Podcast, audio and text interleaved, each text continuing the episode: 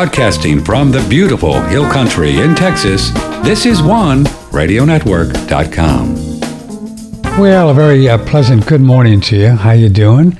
Hope you're well. Good morning. How are you, Patrick? Uh, yeah. Uh, good morning. We're gonna we're gonna talk to you in just a moment. I thought I think you were thinking I was speaking to you, but I'm going right to my listeners right now. So stay right there, Jancy. That's all right. This, this system, Jancy, uh, who you just heard, nice lady. She's going to be talking about some things that she has been working on. She's director of toxicology and molecular biology uh, support services. She holds a doctorate, PhD in biochemistry and molecular biology from the University of Texas Graduate School of Biomedical Sciences. We're here live this morning. You'll meet uh, uh, Jancy Lindsay in just a second. It's December 14th, 2021, OneRadioNetwork.com. In a couple of hours, we're going to talk to a fellow. His specialty, two of them, is solar energy and aquaponics. So we're going to help you to learn how to uh, have your own fish farm and get off uh, and get off the grid. Uh, so I've been wanting to talk to him for a long time. Uh, this whole solar idea is interesting, and the technology is moving all the time. So we're going to talk about the best batteries, how you can do maybe just a little bit, just in case the grid goes down. We had this freeze apocalypse here in Texas last year, and if that happens again, it'd be great to be able to run your water pump, and that's what I'm looking at doing. Just do the water pump in the fridge, and I'd be good to go. So, uh, so we're going to do that too. So stick around if you'd like to join the show this morning. Patrick at OneRadioNetwork.com or use the 800 number 800 868 2646. 800 868 26. What is that number? It's I've been so long. Triple eight six six three. I got it now. Triple eight six six three sixty three eighty six. Oh my God. Triple eight six six three sixty three eighty six. As I said, Dr. Uh, Jancy Lindsay. She's director of toxicology and molecular biology, and and uh, and we're gonna uh, bring her on right now. Dr. Lindsay, thanks for being here. Nice to see you. You're looking great. Nice to see you too, Patrick. Let me move my camera yeah. a little bit. I think I, I we're kind of losing you on your left there. side. That a girl. Get you more in the center there. okay. Well, you're look you're looking good. You, you, told me you got a little bit of a detox thing going on, but thanks for coming on anyway and stepping up to the plate because we've been promoting you.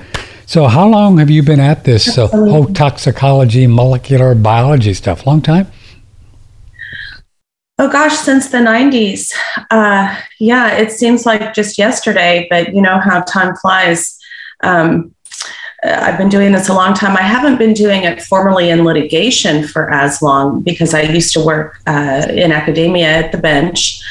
Uh, I, I, was there for a long time from the 90s um, all the way through 2006.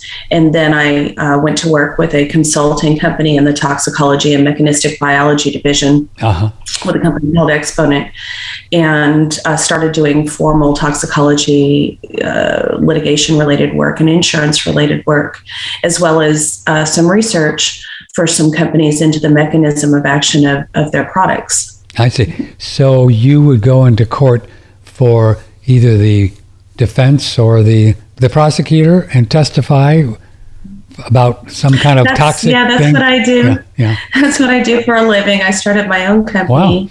in 2009 and it's very interesting i do all types of toxicology uh, work so chemical exposure drug and alcohol work um, you know if your loved one is is uh, hit by a drunk driver, then I might be involved in the litigation to help prosecute that person. Um, as I said, also research into how chemicals are toxic, how they work hmm. uh, at the molecular level for companies to help them understand whether or not their products are toxic or not toxic, or new formulations wow. might be toxic or not toxic. Well, we're, we're uh, around here excuse me, around around here we're not much of a. We've been looking into the whole germ theory thing, as I mentioned to you off air, for a couple of years, and we're not germ theory folks anymore. We don't think it's ever been proven, but we do believe it might be of interest to you uh, through the work of Lanka, Cowan, Kaufman, Melissa Sell, and uh, Amanda Vollmer, and Bear Lando, and other people that um, the real cause of most diseases is chemicals, poisons ingested in the body through the air or in the you know taken internally, which damages the the tissues of the body, and then the body is trying to repair the damaged tissues, and viruses go in there and they dam- they do this thing, and we get the colds and flus, right? And we we we get detox. So that's the basic um, paradigm that we're working with right now. We believe this is accurate, but you know, it's uh, it's it's all work in progress. So I think you're on track to try I to. think that's yeah. I think I think that's great that you are exploring um, different ideas that are in the mainstream. That's how science evolves. Yeah. Um, I'm not as familiar with those with those theories or hypotheses. Um, but I am never one to say that I certainly know everything that's going on or that science is static because it's not. Yes, ma'am. Um, So let's get to these things they call vaccines, which we've been told by people they are technically, literally, lawfully not vaccines, uh, as uh, the law defines them, some kind of injectable things. You've been doing a lot of work with this. Bring us up to date, December 14, of what you know about these. And you had alluded to me in an email that you think there's some more detrimental things possibly going on with reproduction and sterilization. Yes, so uh, uh, two things have happened on the reproductive front.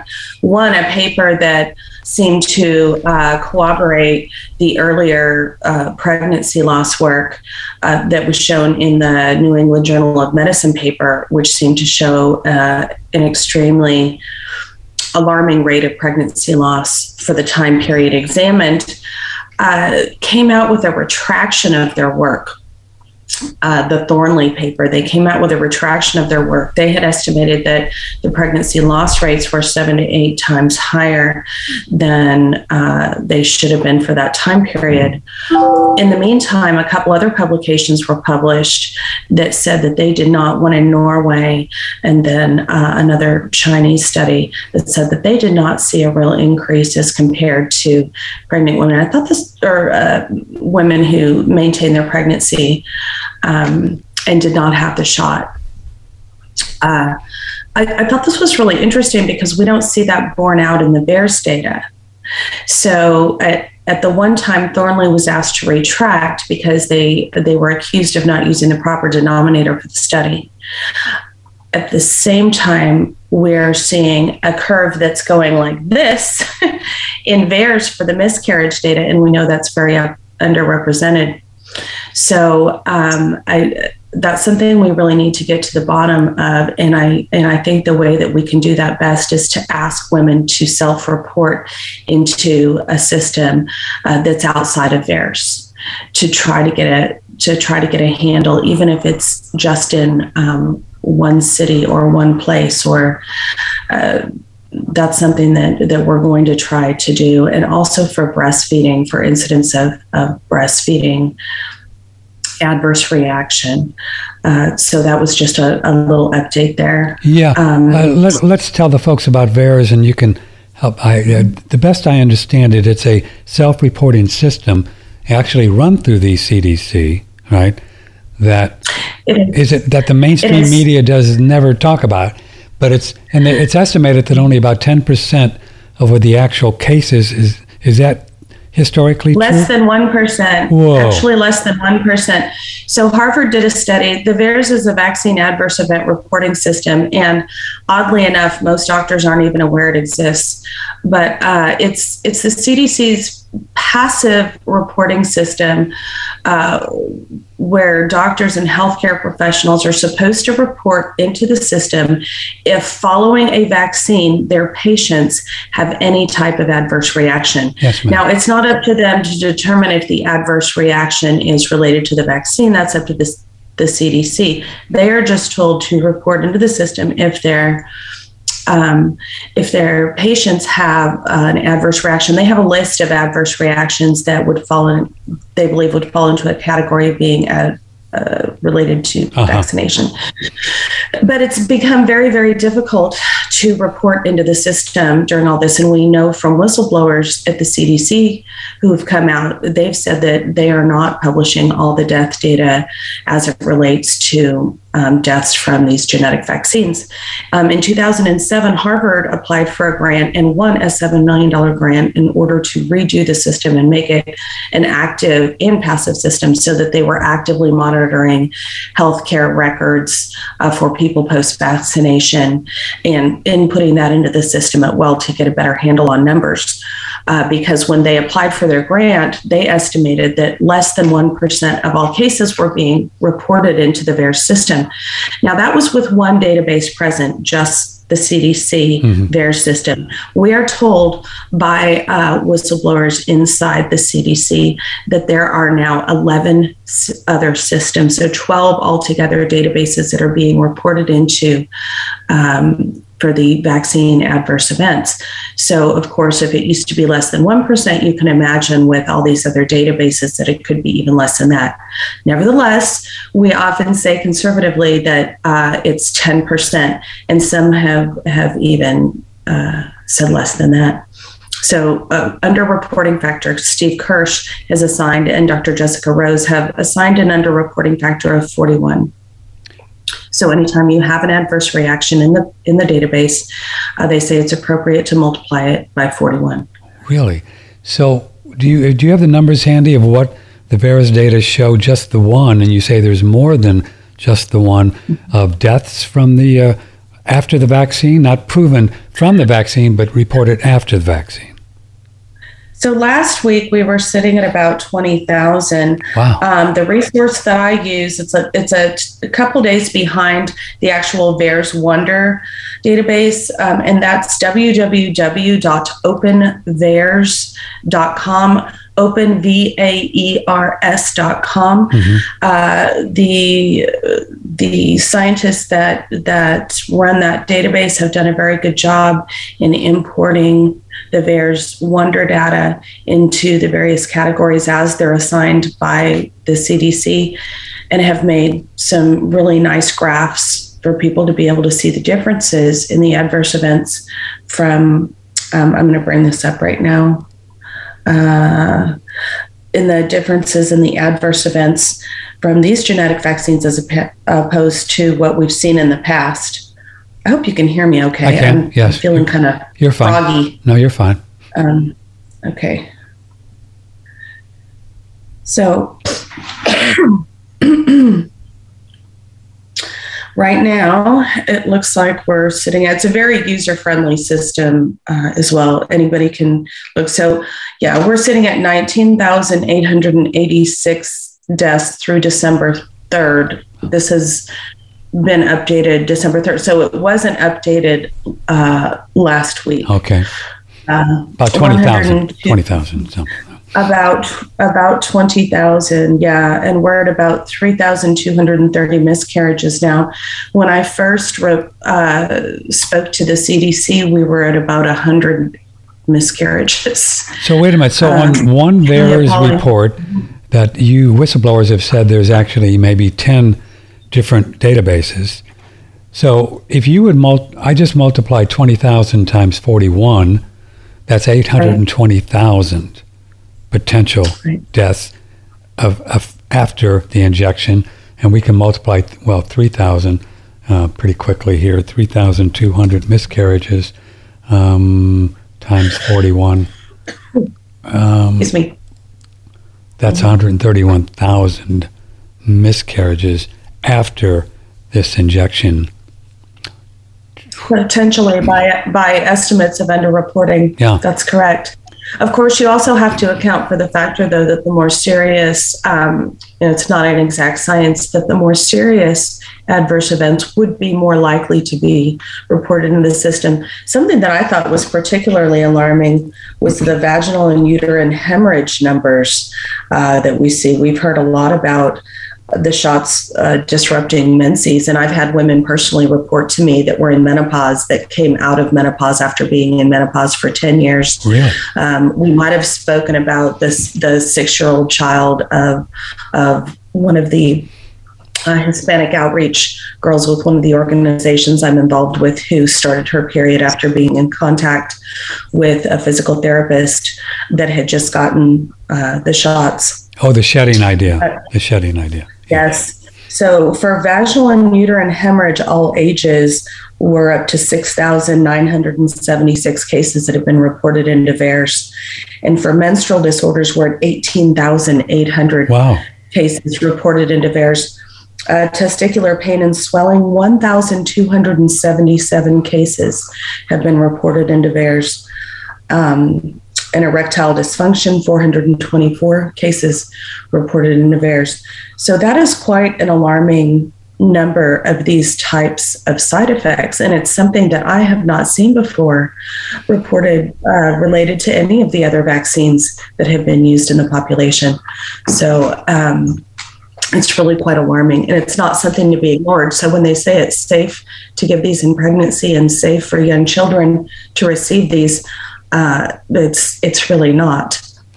Well, obviously, with those kind of numbers, Dr. Jancy Lindsay is with us, Director of Toxicology and Molecular Biology for Toxicology Support Services in the great state of Texas.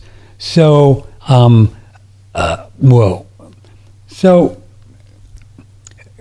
there's so many videos out there, as you know, Dr. Lindsay, about people looking into what's exactly in these things in these mRNA um, from David Martin and uh, all kinds of people, and um, the graphene oxide and the graphene.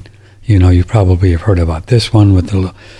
Do you have you, as a as a toxicologist, have you been able to determine if, for sure, um, other than the VAERS numbers, that there's something in here that are directly tied in with reproduction and sterility?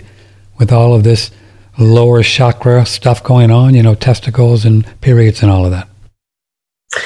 So there are a few different explanations for that, Patrick.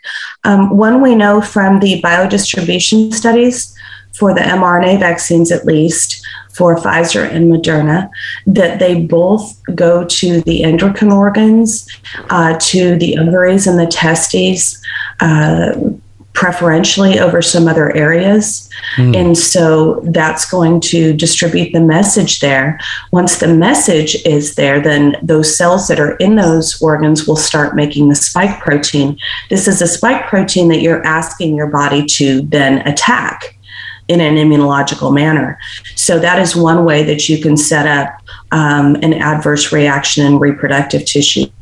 Another mechanism is that the spike protein shares homology to two proteins that we carry called syncytin 1 and syncytin 2 that are both involved in reproduction, embryogenesis, implantation of the embryo, um, and uh, many other many other functions. It's, they're also involved in different mental diseases, uh, bipolar disease and schizophrenia, and autoimmune disease, lupus, and um, and MS, and in skeletal muscle fusion. So they don't just have reproductive function. Early on, doctors Yeadon and Woodard postulated that there could be a cross reaction to these proteins. Dr. Roxana Bruno from Argentina also postulated that this could happen. Um, and then Dr. Bill Gallagher, whom I was in touch with, had put out a virology blog where he showed how this could uh, happen. And while people were saying there wasn't enough homology, he showed very elegantly that at the beta sheet level, there was a lot of conformation between the proteins, both SYN1 and SYN2, and uh, the spike protein. So uh, the the Wuhan sequence of the spike protein, and that's what we're we're asking our body to make. So to back up a minute, Doc, the the idea, the basic concept of these mRNA things are to create spike proteins in the body that then the body theoretically is supposed to go after, and that would make the body immune to this alleged virus, correct? Correct. But it was supposed to stay in the region of the arm or maybe just oh. be carried regional lymph nodes.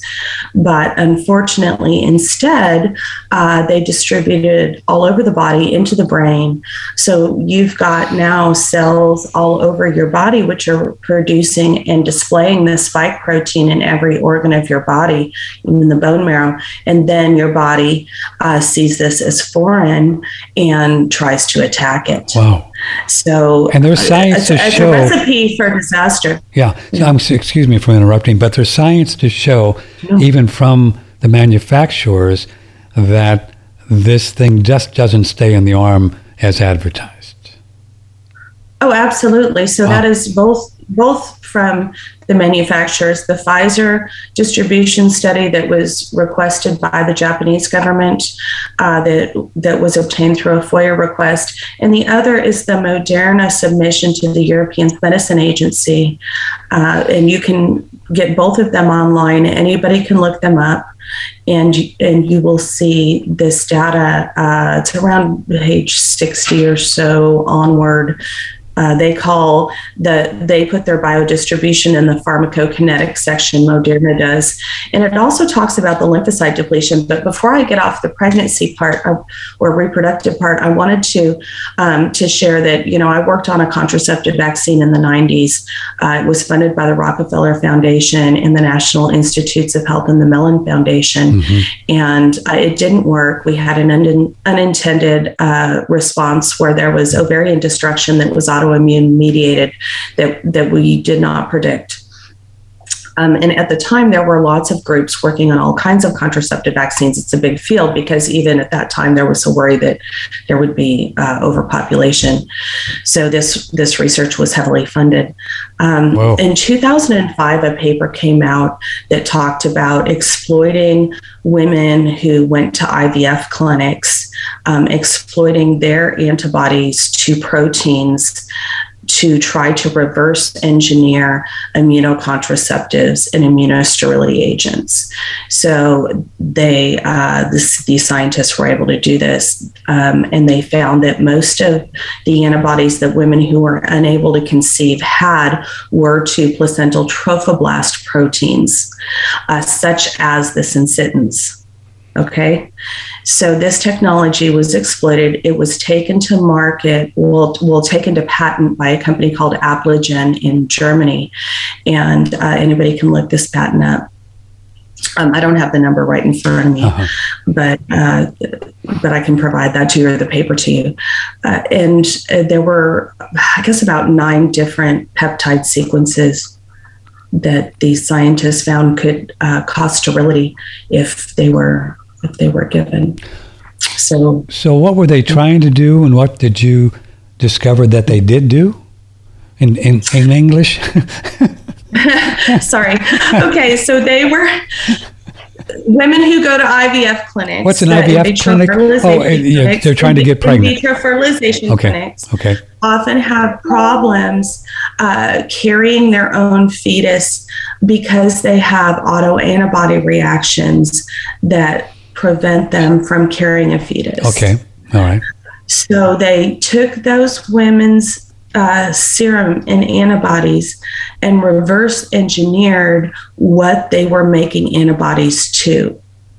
okay, They found that they were making antibodies to most often their own placental and trophoblast proteins. Okay. Mhm. So that was keeping them from sustaining a pregnancy. They were able to use those same peptide short protein regions to induce sterility in other animal models. And so, what happened to this research, and why are we talking about it? because there was a lot of poo pooing of, uh, oh, the syncytins, nobody would exploit the syncytins or for contraception, or the, uh, why would somebody do that? So the syncytins are placental trophoblast proteins. and I was trying to illustrate that it is this very technology Ah. that has been exploited for Wow. sterility contraceptive purposes. So, saying that this is not something that would be of interest to anybody to do or couldn't happen or wouldn't be engineered is frankly just incorrect. And so you're saying it's being done right now in these injections? Science. This could have the same effect. Could have. Correct. Wow. Well, those VAERS numbers are really. Where did they come up? A listener just wanted to know who came up with this times 41 of VAERS. Is that a reliable number? It's a good question. Yeah. So, as I said, I think I uh, Steve Kirsch and Dr. Jessica Rose came up with this underreporting factor, and the way that they did it was by an anaphylaxis surrogate. Now, the university, uh, Harvard used uh, similar similar surrogates to come up with their underreporting factor back in 2007 when they uh, determined an underreporting factor and their underreporting factor was 99, right? Or over 99. Uh-huh. Yeah. if they said less than 1% was being reported in the database at that time. Um, the way that Dr. Rose and Steve Kirsch did it was by um, measuring the number of anaphylactic reports uh, that were re- that were recorded at the University of Chicago, I believe it was, following vaccination, using University of Chicago's numbers and then comparing them to what was actually reported into the VAERS system. I understand. Wow. And they found that there was a 41 times uh, underreporting of those anaphylactic reactions that were rep- recorded by the University of Chicago right after the shots were given.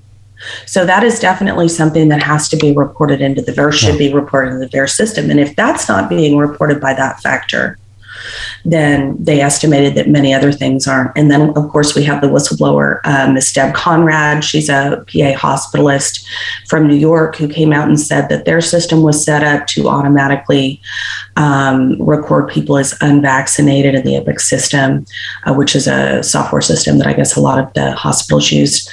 Um, and also that doctors were not reporting any of these cases. And we've heard multiple people say that. Multiple nurses have come out, uh, other doctors have come out saying that nobody's reporting these cases into the VAERS system. So it's not uh, it's not unique. So big picture, the reporting by physicians is voluntary.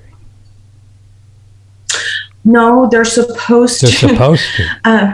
They're supposed to report adverse reactions into the VAERS system, but they're never taught about it. They have no resources to do this. What should have happened is that all that money that was spent on advertising these vaccines, if they wanted to keep a safe system, a good portion of it, you know, the billions of dollars that went into advertising, should have gone to staff every single hospital or clinic that uh, was was giving these shots was someone a dedicated person or for the area a dedicated person who could report all these cases into the VAERS system. That's how you would responsibly handle it. Instead deb conrad found herself working in her you know off hours um, reporting hundreds of cases into the VAERS system because nobody was doing it. Wow. Um, and she was getting called back by the CDC after patients had already left, uh, saying, "Oh no, we need a, a, picture of the front and back of the vaccine card uh, in order for to give this VAERS person a number. The medical records aren't enough." Interesting. Um, wow.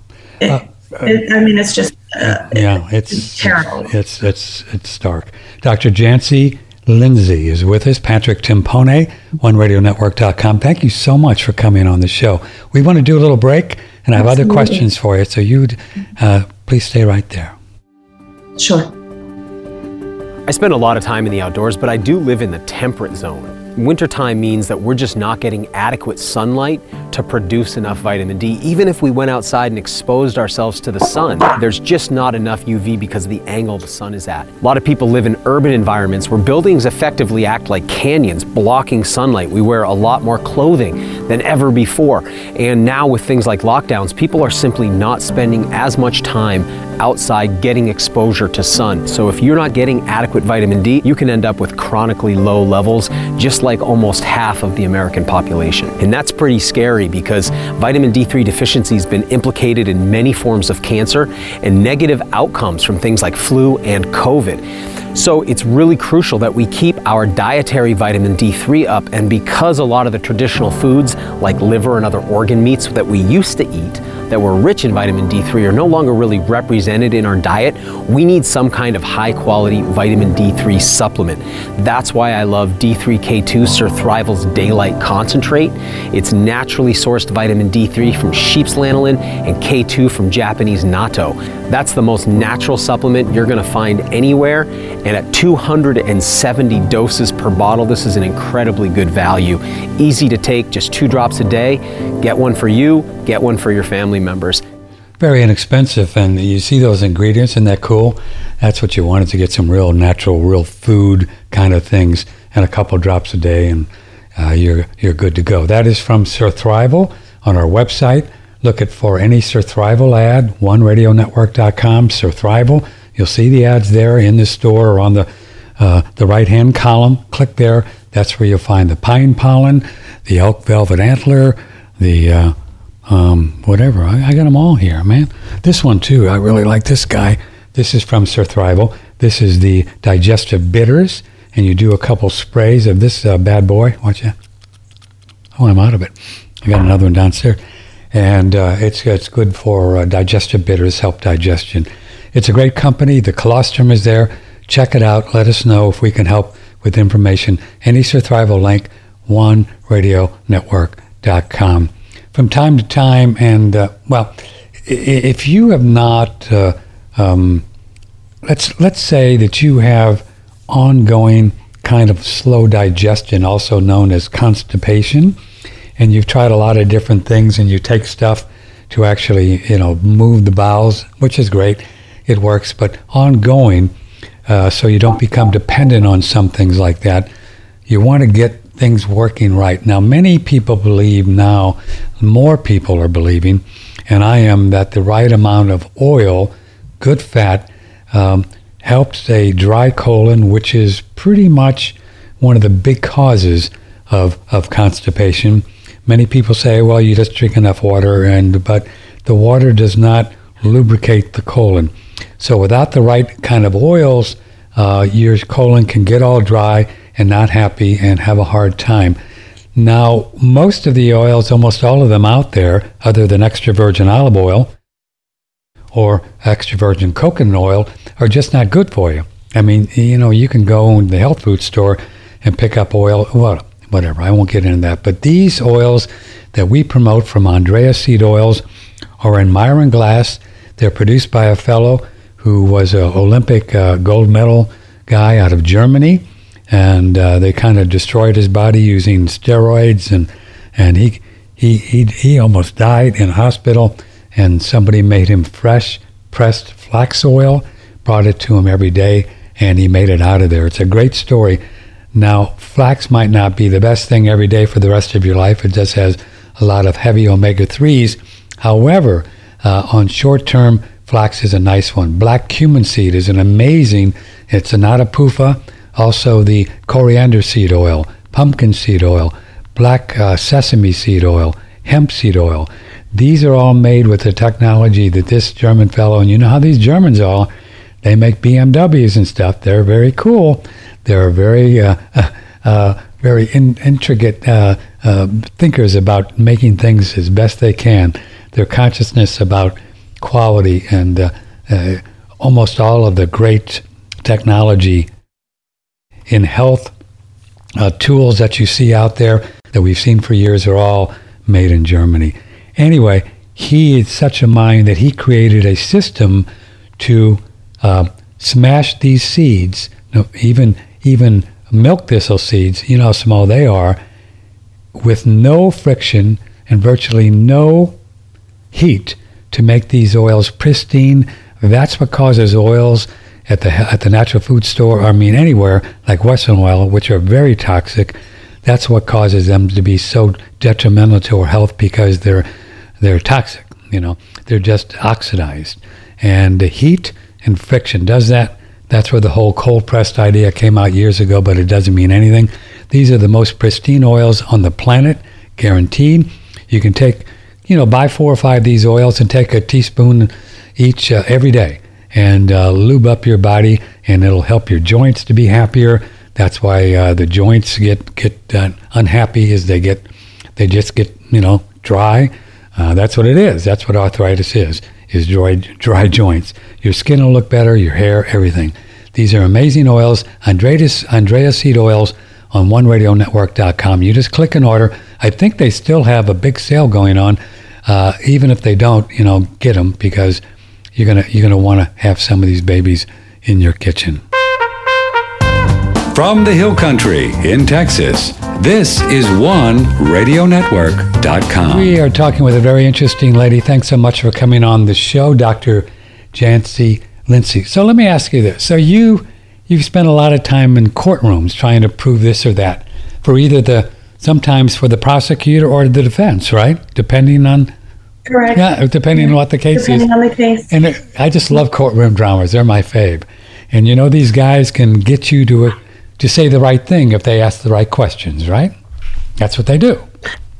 Sure, there's a certain amount of um, uh, technique to to the direction of the questions. Yes, ma'am. Yeah. So let me ask you this, and now this is just in your opinion, and it's totally an opinion, and you don't know for sure. But if a good court, if a good attorney brought you into court today, would there be enough evidence to prove to a jury of your peers that these injections are k- killing people? Yes, absolutely. Whoa! Absolutely. And this is what I try to do uh, every day. In fact, every day since uh, since I learned, even before the shots were rolled out, what I've been trying to do every day because I knew that the evidence already existed that they were harmful and could be potentially um, both lethal and cause a lot of other long term problems because it was already in the scientific literature that was out before the shots ever came out. And then, of course, we didn't have any long term data. And then I knew what had happened previously in previous years when they tried to develop this type of technology and there were serious adverse reactions. So uh, there's no question. Uh, Wow! to me, Wow. and I'm involved in some of the litigation that's going on as well. Are you? Are you? I am, and I wanted to correct something. It was not the University of Chicago uh, that Steve Kirsch and, and Jessica Rose had has had used as a surrogate. It was the um, it was Brigham. It was a Brigham Young study, um, and let me uh, cite that study. No, it was Blumen. Excuse me, Blumenthal Mass General Brigham study that was published in JAMA. And I want to tell your listeners if they and I can provide this link too, if they just go to under reporting factor and Steve Kirsch, they'll find this very elegant explanation of the under reporting factor. But he quotes the, the Harvard study, which is called the Lazarus Report, and says, although, quote, although 25% of ambulatory patients experienced an adverse drug event, less than 0.3% of all adverse drug events and 1 to 13% of serious events are reported to the FDA. Likewise, fewer than 1% of vaccine adverse events are reported. Low reporting rates preclude or slow the identification of problem drugs and vaccines that endanger public health.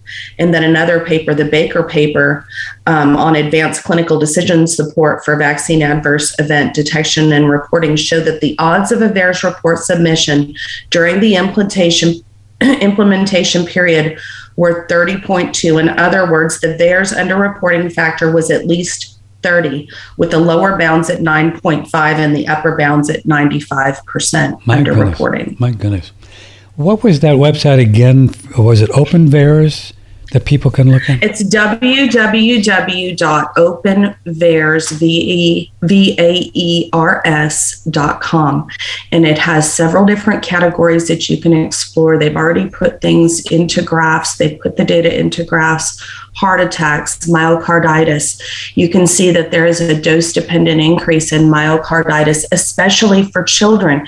You would think it should be for, uh, for adults over children, but no, for children, there is a dose dependent increase, which is more than, you know, if you look at the graphs, more than five times higher than it is for any other age category. That means that our children are more at risk for heart damage from these shots than even adults are. We, we are killing our children, seven, eight, and nine year olds having heart attacks. And the, uh, the media is trying to say, oh, this is normal. Kids have heart attacks too. That is the biggest bunch of BS I have ever heard, and it is disgusting for them to spread such propaganda. There's also no such thing as mild myocarditis. Absolutely not. That is also a bunch of BS. Um, kids should not be getting inflammation of the heart. Uh, there was a study done that showed that there's a 50%, Mayo Clinic did a study, 50% survival rate in five years for patients diagnosed with myocarditis. Now, that's for adults because kids shouldn't be getting myocarditis. But how long do these kids have to live with this? With this uh, heart scarring, uh, I don't know what what parents are thinking. Thankfully, Dr. Malone came on yesterday, just yeah. yesterday, and read a very nice piece about you know please begging parents not to immunize their children with these vaccines, saying that it will cause uh, brain damage, it will cause heart damage, it will cause permanent damage to your immune system, and that there is no reason to do this. And there are some and states developed the technology, yeah, and there are some states today that are mandating uh, that uh, they give the kids these things to get into school. That's right. Cal- That's right. California and, and other California. New York and California.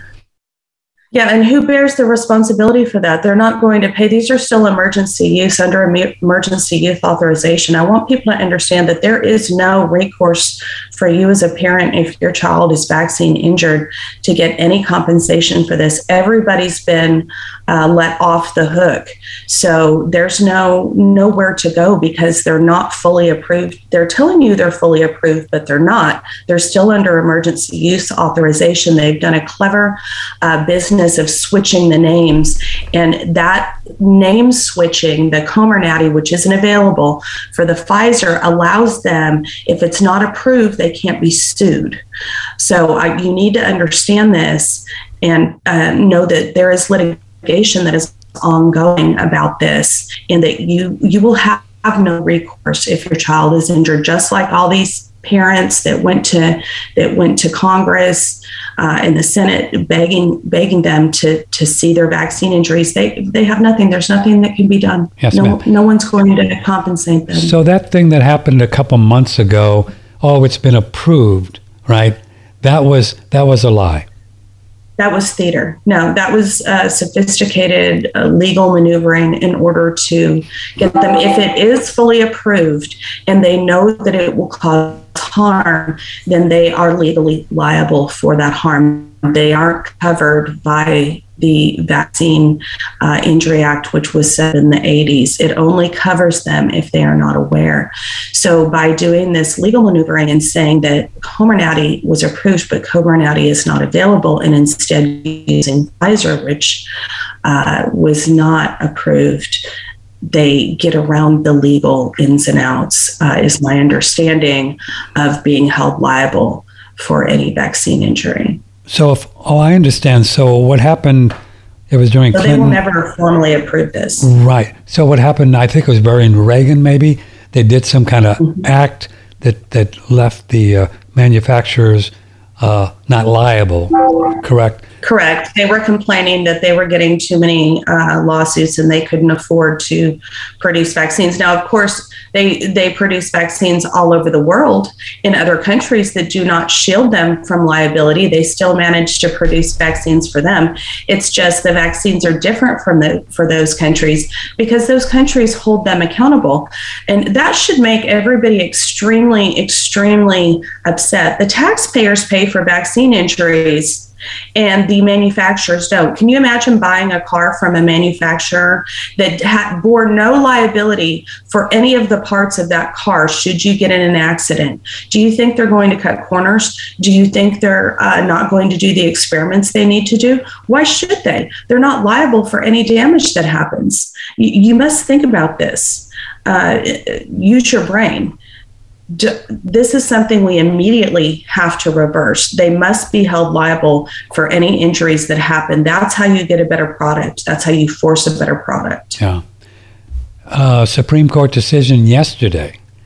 Um, they upheld the, the mandate in New York for healthcare workers to get this injection. It seemed that, yeah, yeah. it seemed that uh, uh, Justice Barrett and Kavanaugh you know, went over to the dark side and joined uh, the globalist uh, liberals and and and and and I, I, don't know what's you know if we don't have the Supreme Court, I mean, what do we got here? Well, you know, I uh, this is I believe as much of a spiritual war as it is a uh, a war on other fronts. Yes, ma'am. And we must put our faith in God and hope that He lifts the veil off of some of the people that just can't see what's going on um, so that they can rise up and, and stop this. There's nobody else that's going to stop this. Yep. The CDC and the FDA They're have not. been compromised. The government, to, uh, if you don't know now, uh, the government to a large extent, of course, has been compromised. And the military has been compromised.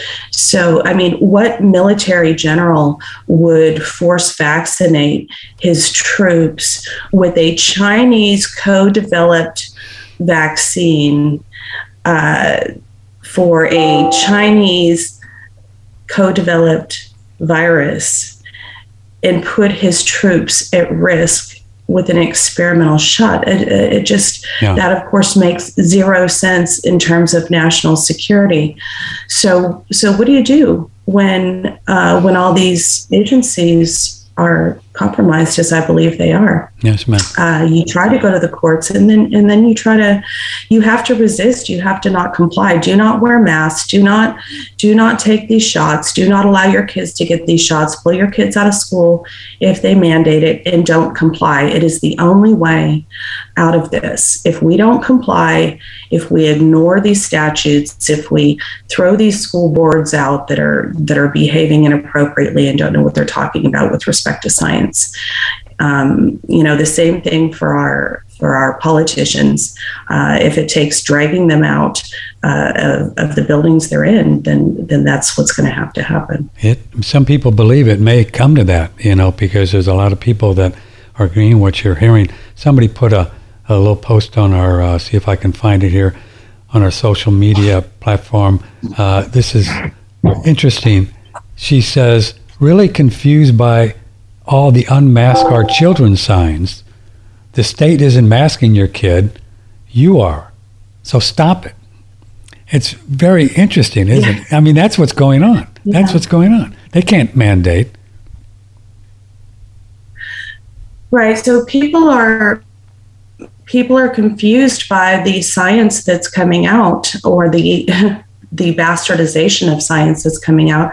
All you have to do is go back to, to a 2006 report on pandemic preparedness and measures that work and don't work, and I can send that to you, and, and read through that document and see what it says about masking and and um. There are so many studies that are available on the WHO website as well as the CDC website, which say that masking doesn't work at all. So um, for for 20 years, masking didn't work to stop respiratory viruses, but this year a study came out saying that miraculously uh, they do you know, even if they're cloth masks, even if they're Bula masks, even if they're, come on, people, use your brains. Um, you have to be uh, fit tested for certain respirators in order to keep particles that size from from entering. These things don't stop a virus of that size. Not at all. In fact, they found an association between masking and, and worse prognosis in terms of uh, both getting COVID and other infections. So don't mask yourself. You just create a state of hypercapnia. And that's too much uh, carbon dioxide, which uh, negatively affects your body's pH. And your enzymes don't work properly in a poor pH. You know, we hear all about alkaline water and things like that. You don't want to acidify your environment uh, through hypercapnia. So don't don't wear a mask.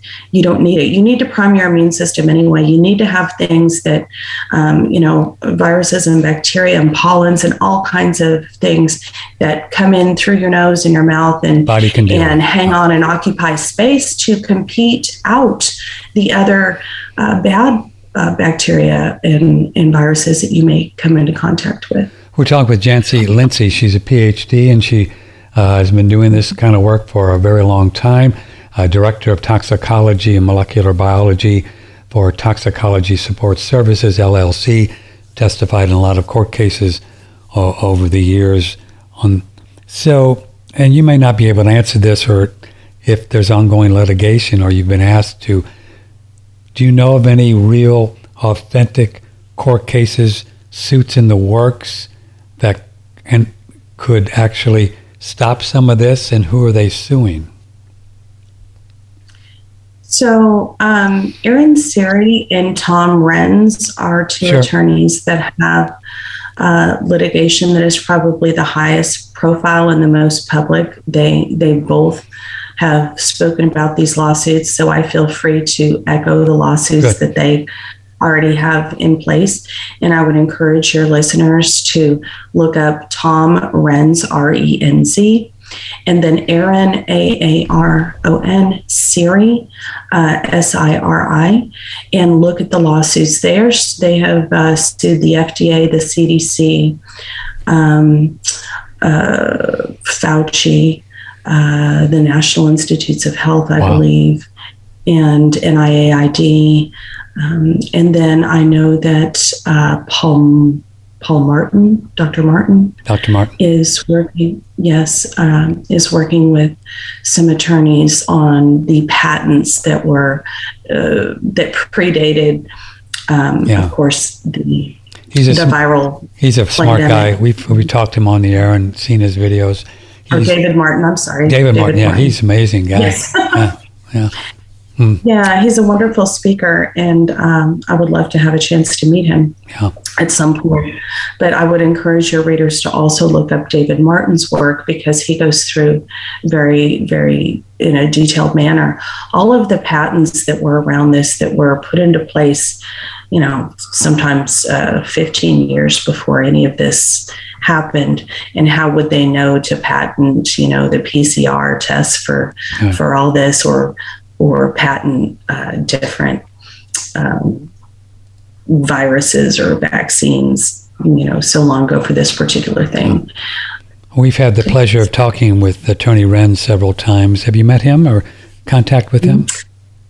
I'm in contact with him quite a bit, but I've never met him personally. No, I'm uh, so Michael Hamilton, who works with Tom Renz, uh, I have met a couple times. We've spoken at a couple events together. We just spoke at an, an event for our faith leaders in Houston.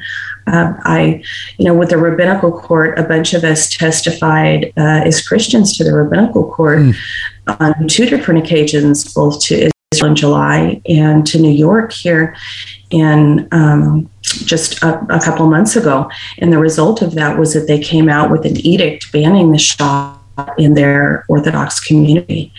And I said, why aren't we doing this? Why aren't we making our pastors and our ministers aware of the dangers of these shots? Because they're telling people that Jesus want you to. And that's just Really? uh, Amazing. It's alarming and having these pop-up clinics at the churches and i don't think that they understand their potential liability there and that they that this really is not something um, that that uh, i believe god or jesus uh, or or any any spiritual um, leader would do. any spiritual uh, entity that was good would want uh, for their Yeah. people Well, you know, if uh, there just may not be a political or a judicial s- solution to this, if if if it's all swampy, Doc, and it may come down to the people just not complying. This may be where, yeah i where always advocate for peaceful Yeah, for peaceful um, peaceful protests. Uh, at the same time, peaceful protest can include showing up at these people's houses and uh, protesting in front of their homes and making their life as difficult as they are making other people's lives in their in their uh, edicts basically because that's what has happened. We've been put into a false state of emergency for this virus with you know w- which is less lethal than the flu and we're not treating it. So that's creating a false increase in deaths. We have effective treatments that are that are being banned. And these people are supporting us staying in this false state of emergency where they get to act like tyrants instead of uh, representing us as they should be. Yes, ma'am. Has uh, has this changed your whole outlook on toxicology, the truth, government in the last two or three years? It sounds like it has, because looking at your bio, it seems like you've come, you've made some real changes in your outlook. No? Yes? Well, I've always been someone who is very open to considering all the possibilities and thinking logically. I've never been a follower. Mm-hmm. Um, I've been sought out because of the way that I think a little bit differently in, in terms of helping people understand their particular cases or or when you don't adhere to a certain paradigm your mind is open to explore other potential possibilities so uh, what's going on now has changed my view probably the most on allopathic versus natural medicines i just frankly was not familiar with a lot of the alternative mm-hmm. uh, medical techniques or anything about them. I'd worked in allopathic medicine for a very long time. I was thrilled to see doctors, naturopaths, and allopaths talking to each other on the AFLDS channel and sharing their knowledge. Uh, I it's a beautiful thing. And some of them have even gone into practice together or given each other advice on how to treat. Oh. This is wonderful. I, I, wish people could see this, uh, this coming together of these two disciplines and then really sharing an appreciation for each other. Um, but really, the allopath sharing an appreciation for a practice that they didn't know much about and had frankly um, not perhaps thought very well of, or, or yeah. they learned how much the naturopaths did know. So, me as well, for me as well, I also learned a lot. Um, and I'm very thankful for that because yeah. now I'm more likely to turn to those types of natural remedies uh, rather than go to antibiotics or go to uh, some of the other things that I would have used. Yes, ma'am. I was just looking at your your oil commercial and thinking, oh, I need to get yeah, some get black some of that. They're oil. great. Yeah. I know, I know that that is effective against a lot of viruses. So uh, I'm definitely going to order some yeah. of that. The black cumin seed. Mm-hmm. If you look at DuckDuckGo, that baby. I mean it's been used for since mm-hmm. the beginning of time for all kinds of things, from ulcers to stomach issues to infections, all kinds of things. Yeah, it's well, Boy. just like HCQ, right? Yeah, just sure. like the cinchona tree yeah. and, and hydroxychloroquine. And even the ivermectin, I, I think, personally, I think yeah. it's helped so many people, not because of a particular virus, because a lot of people have parasites, and that's what ivermectin does. We, we interviewed a lady 10 years ago who was working with autistic kids in Mexico, and she was giving them ivermectin.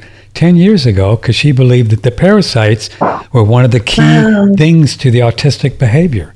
Interesting. 10 years ago. Well, you know, there it's also um, ivermectin has so many different modes of action. And I'm I'm writing a long report. One of our doctors was fired for trying to treat his patients with ivermectin. Hmm. Um, I say one of the doctors in the in the yes. LDS group, and uh, so I was writing a, a, letter in support of him, and a lot of other doctors and scientists are going to stand behind this. And I was writing a long report contrasting remdesivir with ivermectin course, ivermectin is second on the NIH list of treatments for, for COVID, yet it's being banned.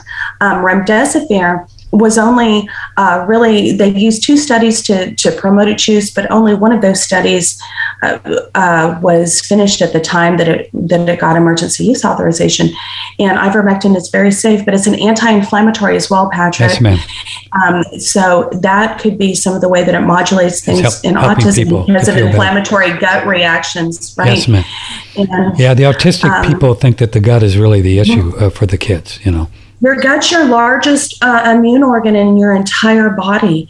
You have more going on with your gut. You have to keep your gut healthy uh, in order to have a functioning immune system. We absolutely know this.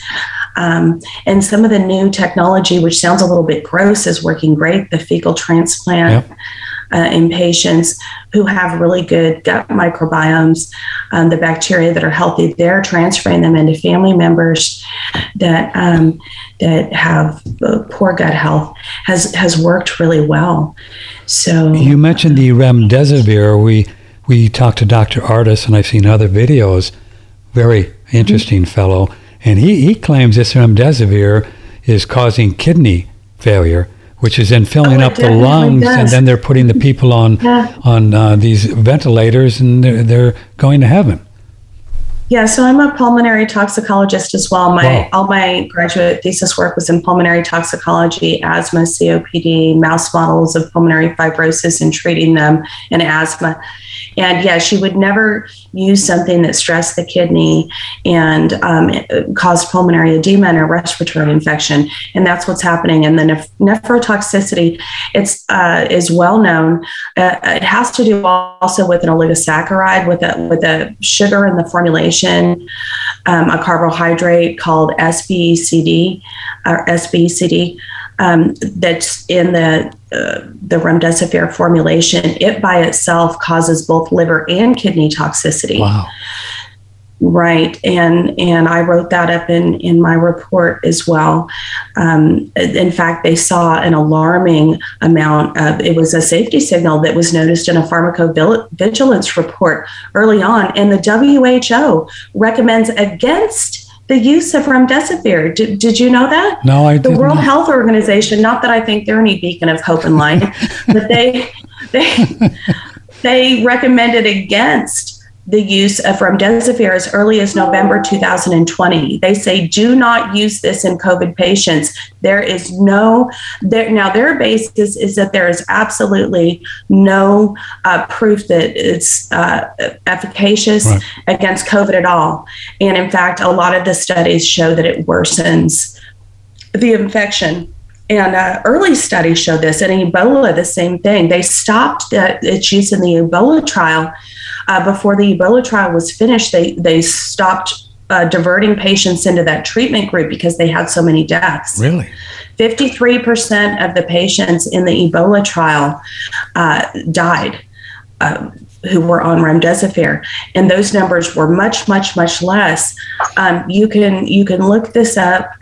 Uh, you can look up the Ebola trials with remdesivir. You can look up the graphs, and you can see that uh, remdesivir caused the highest numbers of deaths in that trial, and that was one of the studies that they used to to decide to use it in in COVID patients. It's just My goodness. it, it's yeah, it's like hard to understand, Crazy. isn't it? Spiritually, emotionally, psychologically, uh, you know, in our Well, culture. this is just corruptness. It's it's frank corruptness. It's It's the pharmaceutical companies buying out everybody and you know being in league with with government officials that that want to be a part of this great reset and one world Yeah. communist Yeah. movement. yes, ma'am. And people must see this. It's right in front of your eyes. They're talking about it openly. Go to the WEF website, look at their materials.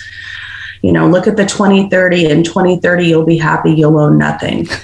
Um, That's right. you know, you'll eat meat as an occasional treat. You know, for all the vegetarians, they're probably singing Hallelujah. You know, We no have- more meat. we're gonna- At we're the gonna same give you- time, there are some of us who really enjoy a steak. Yeah, we're going to give you Soylent Green. We're going to give you Soylent Green, grown by Bill Gates and his in his farms. You know, it's just Now you laugh about that, but they are using, they are digesting bodies, and they are are repurposing Yeah. the water as protein too. So, if Soylent Green is not uh, is no longer myth, it's a fact. it's You mentioned A L A F L D S, Dr. Janci. What is that? That's the American Frontline Doctors. Ah. Um, I'm in on their I'm in on their chat. I'm one of their citizen scientist uh, collaborators, and uh, Good in on you. the doctor chat group. Is that uh, Carrie so- Madej and others? She's in that one, Carrie Madej? Um, No? no. this is Simone Gold Ah, and yeah. her in her group uh, and the doctors that have that have come in under her. A lot of wonderful doctors. Uh, we've got some scientists in the group now, and um, just a really You know, on the, on the bright side, when we, you know, the sun will come up tomorrow, right? And God is cool, right? So, um, on the bright side, there's so many things surfacing, right? Even with the Supreme Court, obviously swampy. I mean, you have a fellow like uh, Joe Rogan. I don't think I've ever seen his show, but I've heard he's guys one of the most popular talk shows on the planet today. And he had um, who's the fellow from uh, Dallas? Um, you know, who- I don't know the name. Oh, Peter McCullough, Dr. Peter Doc- McCullough? Yeah, Dr. Peter Yeah. McCullough on, which was Yeah, whoa. so I yeah, talked to him quite a bit. Do you? yeah, he's yeah, he's cool. he's great. Yeah. So things are coming out. I mean, uh, I don't know how much longer they can be able to keep all this under the covers. I hope that that's true, but I think that some people have doubled down on the other side of this. Yes, ma'am. Um, look at the FDA. They went from at first uh, in Aaron Siri's lawsuit. Uh, uh, he asked for a bunch of material uh, to be divulged by the FDA. Like, what did you base your approval on? We want to see the raw clinical studies. You said you were going to be transparent. We want to see the actual data from the actual studies and see what you reviewed before you gave approval Yes, ma'am. the FDA came back and said, uh, "No, I'm sorry. Uh, we're going to ask for the judge to seal this for 55 years." I saw that. Well, so then Aaron 55 Siri came years. back again and said, "No, you can't. No, you're not going to do this. You're going to be transparent." Then they went to the judge and asked it to be sealed for 75 years. I mean, come on. What kind of idiot doesn't get that the FDA asking to seal the records of the actual experiments that were done in real patients with their in experimental gene therapy should not be hidden for 55 or 75 years if they are confident that they have nothing to hide. Use your brain, people. Wake up and use your brain.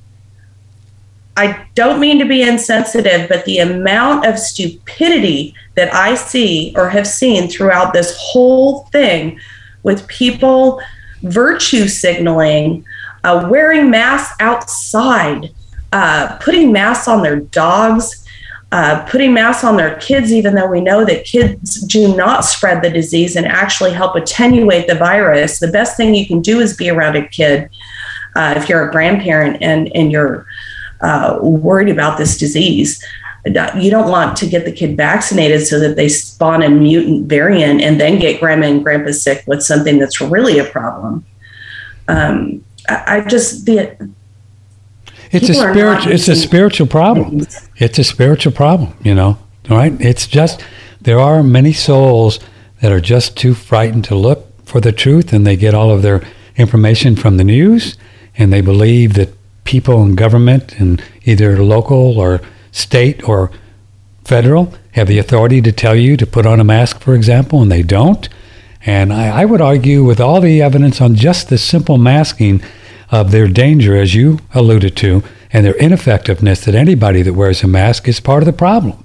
You're just you're just acquiescing to to to fear, you know, and it's the same thing with people that get these shots because they just don't want to bother with sure. oh i just want to be able to travel oh i just i don't want to have to test get an attorney get together with 20 or 30 other people get an attorney and sue and sue these people um, there's there's nothing to base the PCR tests are faulty. The CDC has said so themselves, said they'll replace them in January.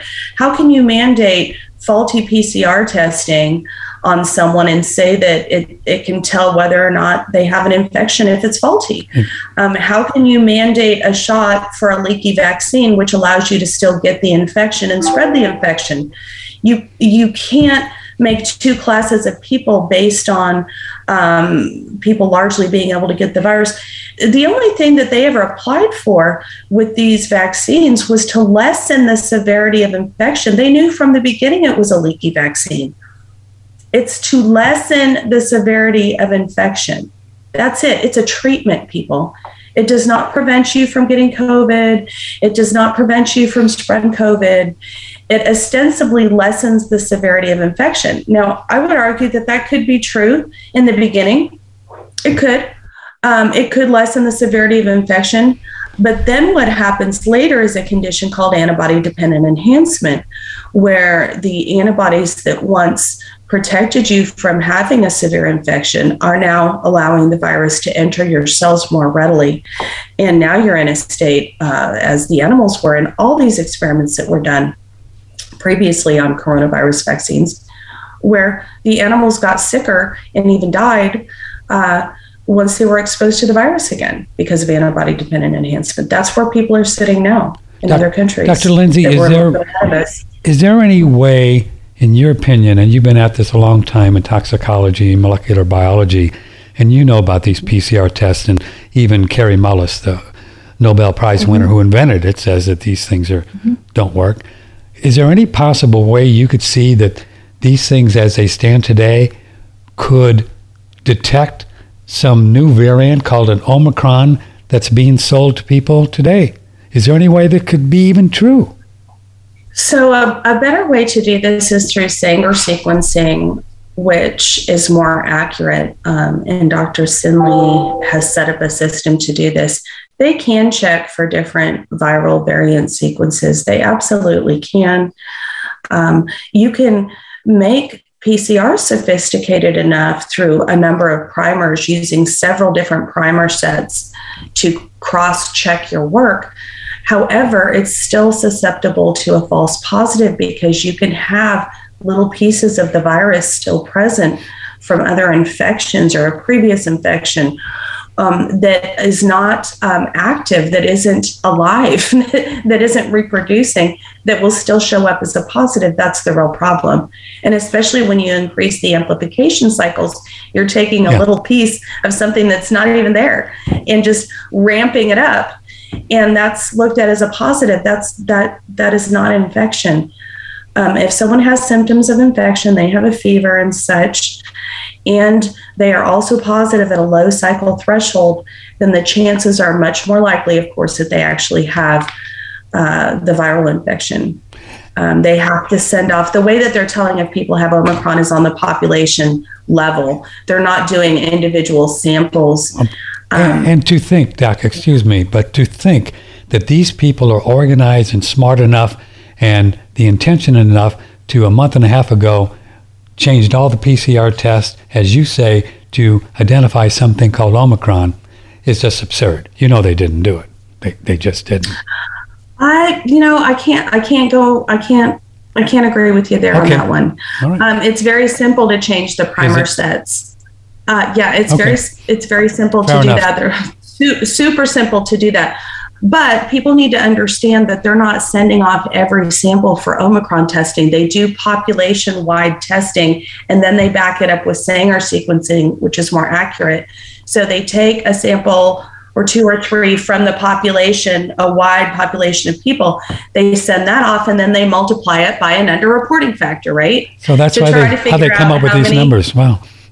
Right to come up with the numbers. So right now we're sitting at about 99% delta which um, is the the new newer variant that took over. And it took over because of people being vaccinated with the the original uh, wuhan variant variant um, or i say variant was engineered so it's obviously a variant as well.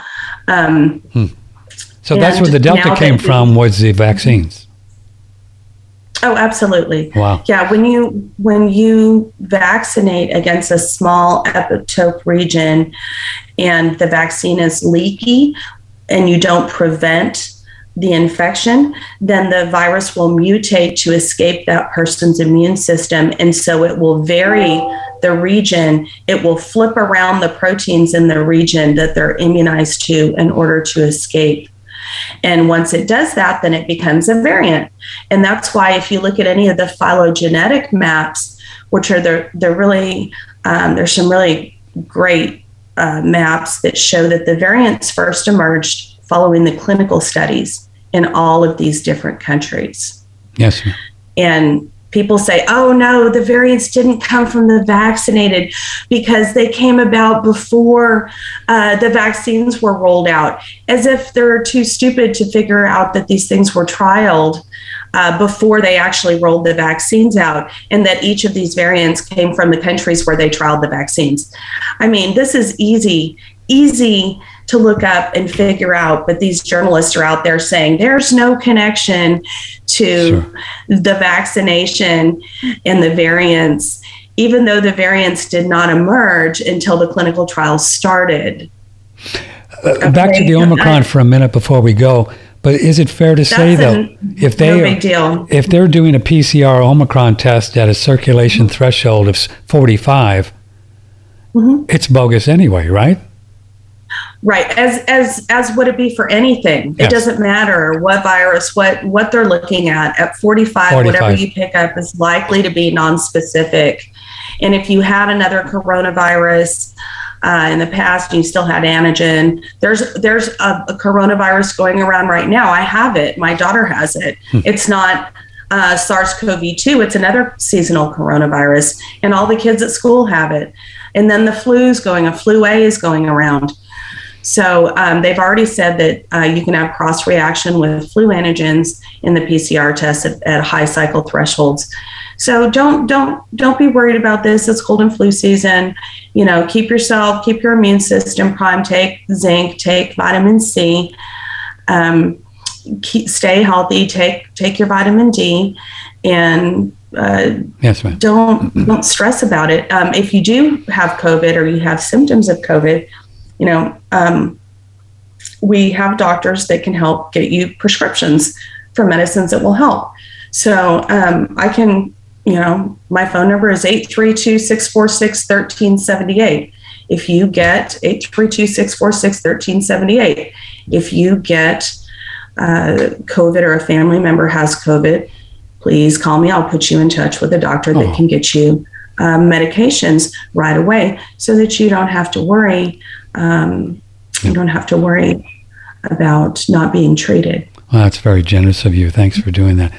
Well, Yeah. here we are on the Earth plane, just trying to figure out what the heck is going on. So I appreciate you coming on the show. Oh, Omicron's not a big deal either. It's it's really not. It, it It's just a new it's one, ten yeah. times less able to bind to the ACE receptor, and it's uh, the transmiss- transmissibility factor is three point nine times less than Delta. Yeah, it's just it's just the new and improved, and there'll be another one after this one probably. That's right. I think it was, uh, and I hated to hear him say this, Tillman Fertitta. Uh, that came that has all the, the the Landry's restaurants, all the you know that's popular here in Texas, right? Um, he was he was the one who said something that I thought was so bizarre. He said, "Oh, we're only on Delta, and you know we have the rest of the alphabet to go to before we're done with this." and I thought, "Wow, he must be a soothsayer. He he really." Uh, to know that we would have to go through the whole alphabet before we were going to be done with this. Yeah. That's that's really interesting how Mr. Fertitta knows this. oh, he's a smart guy. Well, to me, for me, my dear, I, I think it's just a wonderful thing. It's just Spirit's way of of asking us all to wake up and smell the coffee. I really think that that's what this I is agree. about. I really do. And which, you know, it can always get messy, right? Like what's the old saying when you're making an omelet? You know, you break some eggs or whatever. Yeah, I do hope that it causes an awakening in people and Yes, a ma'am. realization that, Yeah. that uh, there are things, no matter how much we try to show the data as well. As scientists, we're also being arrogant in ignoring the spiritual side of things and thinking you can separate the spiritual side of things from the scientific side of things. They're not meant to be separated, and maybe that's why it's hard to open people's Yes, eyes. and there's just no way that we'll ever be able to determine how the effect of a fear of something has on people in the last two years. You could create anything if you're afraid of it. You can create all kinds of symptoms. There's no doubt Yes, the about Nazis no used doubt that about that. No doubt about it. Come on, just as a way to right. yeah Yeah. and there's also the the people will not believe people have a hesitancy to believe that other people could commit heinous acts Yes, ma'am. they just won't believe it just like they have a difficult time believing that their government could be corrupt Yeah.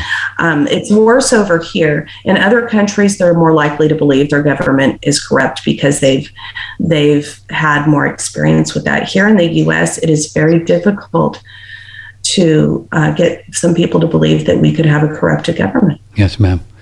Well, we're learning a lot of things. Things are coming up above. Yes. Dr. Land, uh, uh, uh, Janci, uh, Um, Lancy, Lindsay, thank you so much. Your name has really kind of confused me sometimes when I look at it. Janci, Lindsay. First name, first name, right? That's right. It's like, well, okay.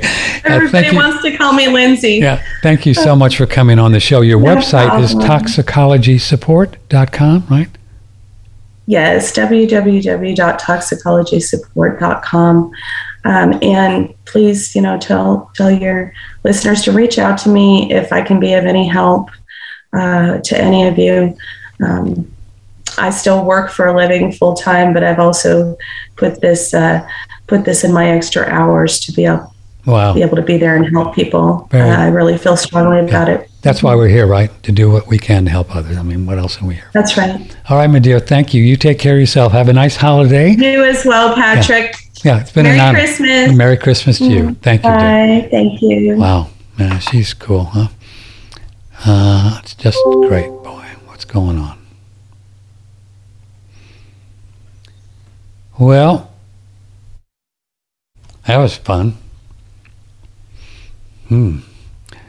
Well, what we're going to do here, we are uh, with you on December 14th, 2021, OneRadioNetwork.com. We're going to regroup here, have a glass of orange juice maybe, and in about 25 minutes be joined by Bob Anderson. And Bob, he's an interesting fellow.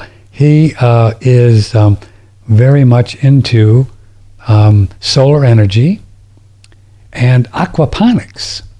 See, we can have our own little fishies and get off the grid at the same time. I have a lot of questions about both, and I hope you do.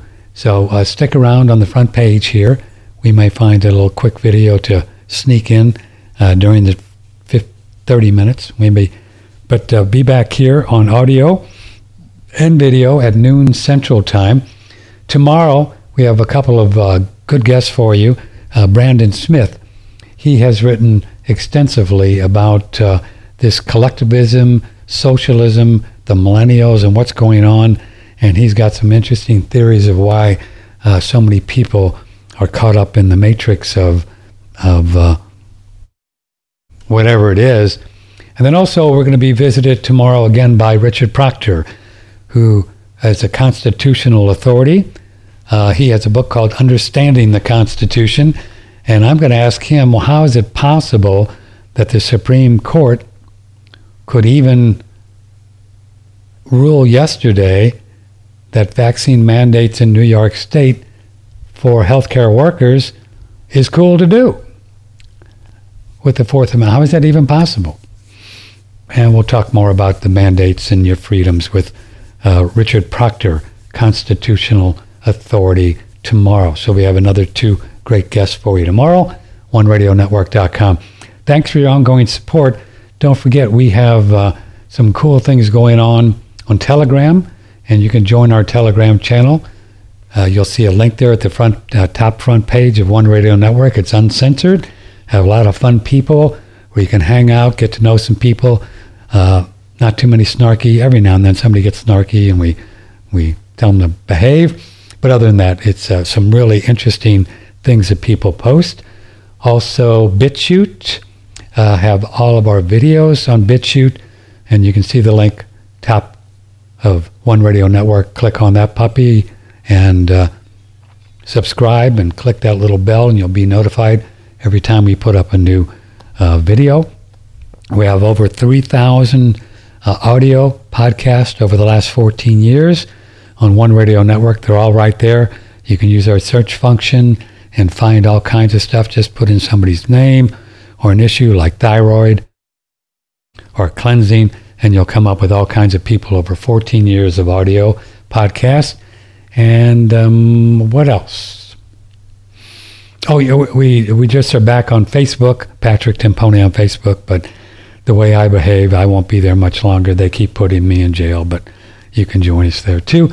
And then all of the different people that we promote, hydrogen and um, Surthrival and Shen Blossom and all these great people. You can look at them on the front page of One Radio Network. So if you have some extra Federal Reserve notes that you would like to uh, trade for some cool things. We think we have some of the best people on this earth plane on all of these different supplements and all nutritional, very high quality, all of them. So I love you all very much. Thank you for joining us with uh, Dr. Lindsay.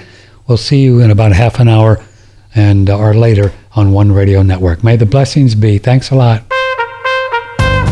We are listener supported. One Radio Network.